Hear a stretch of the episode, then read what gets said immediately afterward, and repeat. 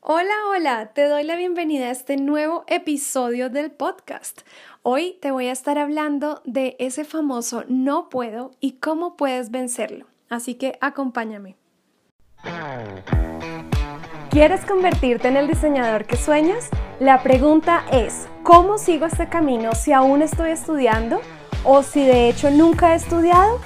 ¿Cómo vuelvo a mi gran sueño si trabajo en otra profesión? ¿Cómo desarrollo mis ideas y mi creatividad? Descubre las respuestas a estas preguntas en este podcast. Soy Laura Paez y te doy la bienvenida a Diseña con Laura.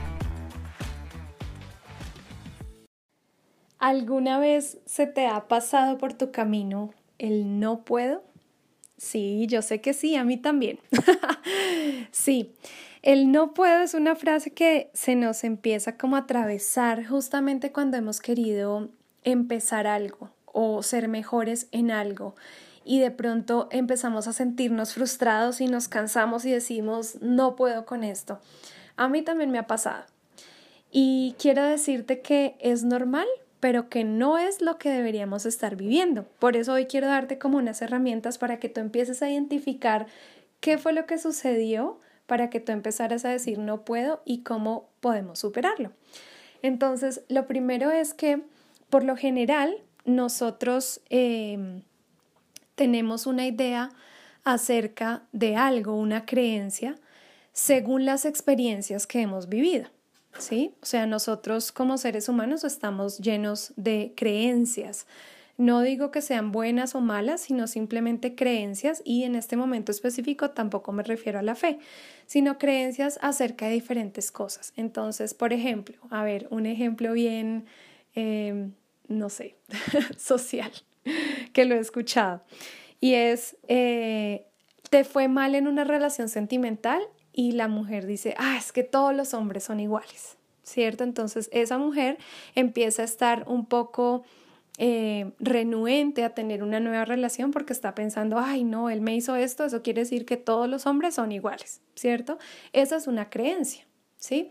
Entonces, nosotros en la vida tenemos muchas creencias que se han forjado precisamente por nuestras experiencias, por nuestra vida, por las personas que tenemos a nuestro alrededor. También hay creencias que vienen justamente así, ¿no? De pronto tu mamá siempre solía decir, eh, ah, sí, sí, me acordé del ejemplo de una amiga tu mamá siempre solía decir, no, no abran la nevera después de hacer ejercicio porque le, se va a enfermar, ¿sí? Por ejemplo, entonces uno termina creyendo lo mismo, ¿cierto?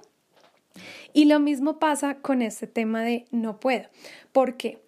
Porque si tú estás de pronto empezando un proyecto o estás, pongámoslo en términos más sencillos, vas a empezar un dibujo, vas a empezar una ilustración, vas a empezar un diseño, y de repente empiezas, uy, no, no, no puedo, no, no, es que no me sale, no, yo no nací para esto. Y empiezas a decirte una historia en tu mente que no es cierta, pero que por las circunstancias, por la situación, por los, las emociones que tienes en ese momento, tú piensas que sí es verdad.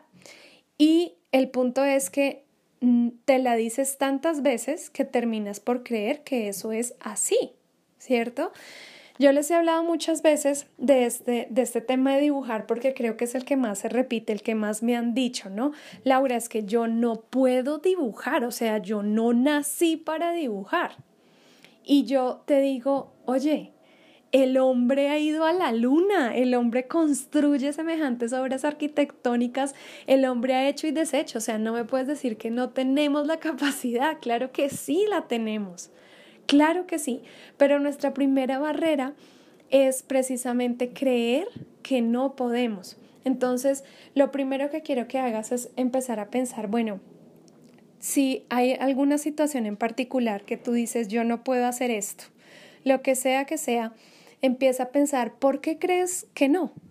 ¿Qué tuvo que pasar? Porque por lo general, como te digo, son esas circunstancias o experiencias que nos empiezan a mostrar y a decir, ah, es que yo no puedo hacer esto porque me pasó lo otro, ¿sí? Entonces, recuerdo, por ejemplo, a alguien que un día dijo, no, Laura, es que definitivamente yo no nací para esto de ilustrar, yo no nací para hacer esto.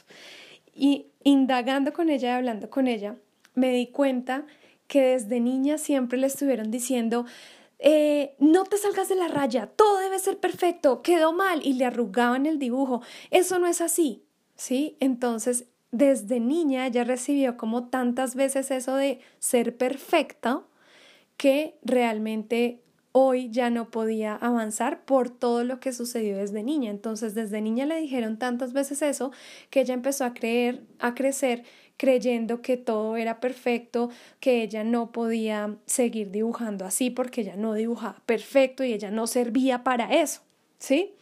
Entonces, quiero que identifiques hoy, si hay alguna situación en la que tú dices, yo no puedo hacer esto, ¿por qué crees que estás diciéndote eso?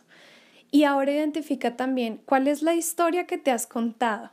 ¿sí? Porque nosotros empezamos, vivimos una experiencia, algo que de pronto nos causó dolor o que fue frustrante o que no nos gustó.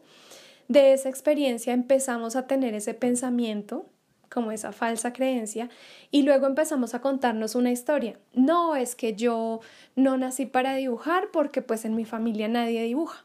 Y eso es una historia, es una historia que te has dicho y que es mentira, ¿cierto? Entonces, ¿qué historia después empezaste a contarte? que te ha hecho de alguna manera poner ese obstáculo para decir, yo no puedo hacer esto. Quiero decirte que sí puedes, que sí puedes hacer lo que te propones, que sí tienes las capacidades, pero que tienes que creértelo, porque si tú no lo crees, nadie más va a creerlo por ti. Entonces, empieza tú a identificar en qué momento de tu vida fue que empezaste a decirte estas cosas y ahora reemplaza esas mentiras con la verdad. Entonces, un buen ejercicio para hacer es ahora haz una afirmación. Ya identificaste todos los pasos anteriores. Ahora rompe esas mentiras diciéndote todos los días una afirmación. ¿Sí? Entonces ahora tú puedes escribir y chévere que la escribas como hablándote a ti mismo o a ti misma. Entonces, por ejemplo, eh, Laura, tú puedes diseñar porque Dios te ha hecho creativa.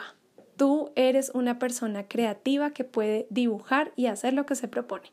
Por ejemplo, tú escribes esa afirmación, esa frase, y todos los días colocas si quieres una alarma en tu teléfono o ponla en el espejo del baño o en un lugar donde siempre estés viendo todos los días y léela. Es una afirmación, es un ejercicio ahí como chistoso, como de autoayuda, ¿no? Un poco, pero es muy bueno porque solo así vas a reconstruir esa historia que te has dicho por tanto tiempo y vas a entender que realmente sí es posible. Y por supuesto, no dejes de buscar ayuda. Seguramente de pronto es que no has podido porque no sabes cómo hacerlo, porque no sabes cómo iniciar, porque no sabes qué sigue. Pues busca a alguien que ya lo haya hecho y pregúntale cómo se hace. Así de simple.